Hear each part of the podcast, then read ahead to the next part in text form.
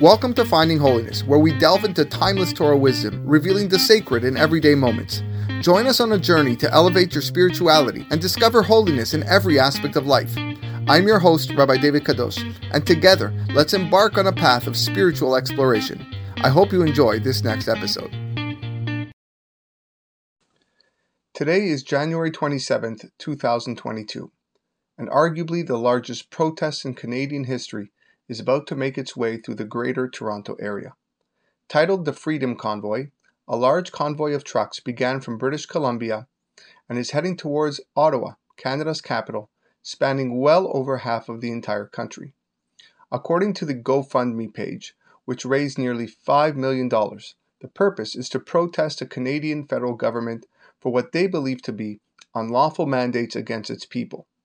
In their words, and I quote, "Small businesses are being destroyed, homes are being destroyed, and people are being mistreated and denied fundamental necessities to survive."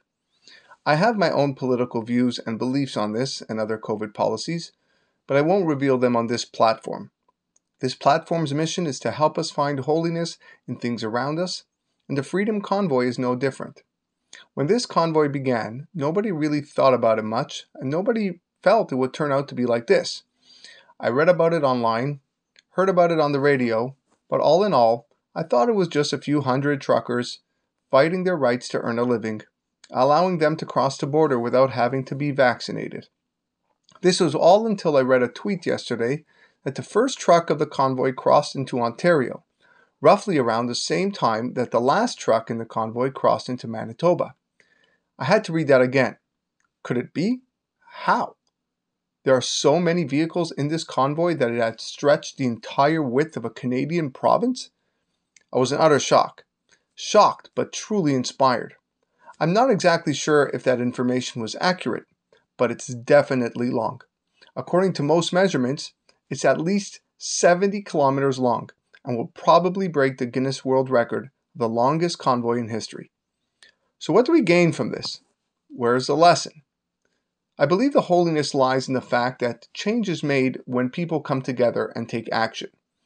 When you stand up and fight for whatever you believe in, irrelevant whether the guy across the street agrees with you or not.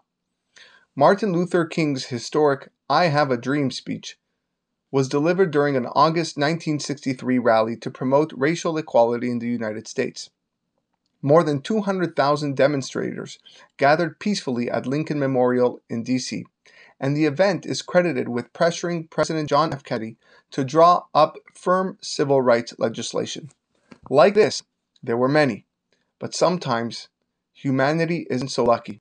Coincidence or not, January 27th is also International Holocaust Remembrance Day, recalling the atrocities of Nazi Germany against the Jewish people and other innocent peoples.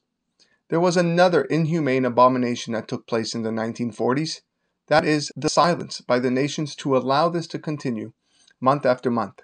The refusal of countries to allow in refugees, in other words, the unwillingness to protest. The inability to come together as a world and fight the barbarity of Hitler, may his name be erased. There was no protest, no demonstration, no revolt, and no outcry. Just death. A lot of death. As we welcome in the first of 2 months of Adar this week, we recall the story of Purim, which also consisted of an annihilation decree, to which the 127 provinces of Ahasuerus fell silent to Haman's claims. With the help of God, the Jews were able to fight until death and overpower Amalek yet again. It was a great show of solidarity to fight for what they believed in, their lives. This is why it is from the mitzvah of Megillat Esther that the Talmud teaches us the concept of Berov am hadrat melech. The king is glorified through multitudes of people.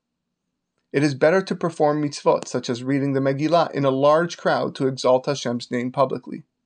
But on a deeper level, maybe it's to recall that we once stood together to fight for our freedom, and thus we now come back together to celebrate that freedom. Regardless of where you stand on governmental policy, the Freedom Convoy of 2022 should instill the idea that if you want something done, you need to come together because there is power in numbers. Nobody knows what will come out of this demonstration, but I am certain that some change will result, because history says it will.